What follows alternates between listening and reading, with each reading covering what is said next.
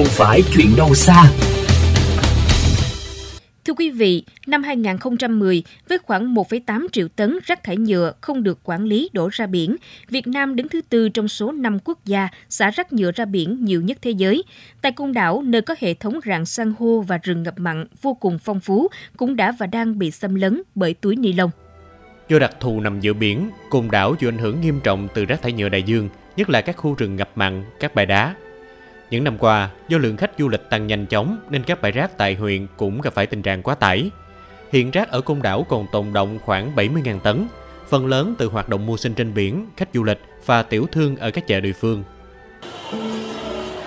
Khi tôi chợ hàng ngày thì vẫn sử dụng túi ni lông. Thường xuyên sử dụng túi ni lông để đựng hàng cho khách, không thể không dùng ạ. À, trong công việc kinh doanh tôi là thường xuyên sử dụng túi ni lông. Rác thải nhựa, đặc biệt là túi ni lông bị thải loại quá mức và không được xử lý đã trở thành gánh nặng cho môi trường tự nhiên của côn đảo và tiềm tàng nguy cơ ảnh hưởng đến sức khỏe của người dân.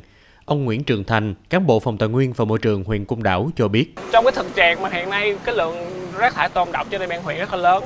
Cái việc mà nâng cao nhận thức của người dân về môi trường nói chung cũng như là cái việc mà giảm thiểu túi ni lông rác thải nhựa là cái việc vô cùng cần thiết. Cuối năm 2020, Ủy ban Nhân dân huyện Côn Đảo kết hợp cùng Tổ chức Quốc tế về Bảo tồn Thiên nhiên tại Việt Nam WWF Việt Nam khởi động đề án Côn Đảo nói không với túi ni lông hướng đến mục tiêu không rác thải nhựa. Cho đến nay, dự án đã có tác động tích cực đến thói quen của người dân tại huyện đảo này. Ông Nguyễn Trường Thành cung cấp thêm thông tin. Thì đầu tiên đó là mình tập trung tuyên truyền nâng cao nhận thức của bà con tiểu thương và đề nghị họ là ký cam kết để thực hiện chung cái đề án với mình. Thứ hai là tuyên truyền cho người dân và du khách. Những cái người mà tới mua bán tại chợ cùng tham gia cái đề án với mình.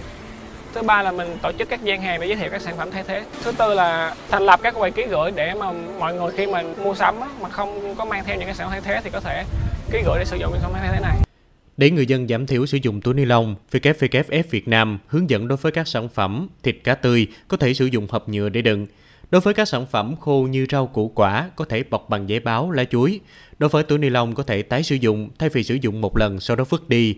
Và tiểu thương có thể từ chối cung cấp thêm túi ni lông khi khách hàng yêu cầu. Mỗi người dân ở công đảo mình, mỗi người ý thức một chút thì công đảo sẽ càng ngày càng xinh đẹp hơn và mát mẻ hơn. Nếu như xem công đảo là một, một ngôi nhà chung á, thì ai cũng sẽ là người muốn bản thân mình và thế hệ sau nữa cũng được hưởng những cái điều ưu đãi mà thiên nhiên đã ban tặng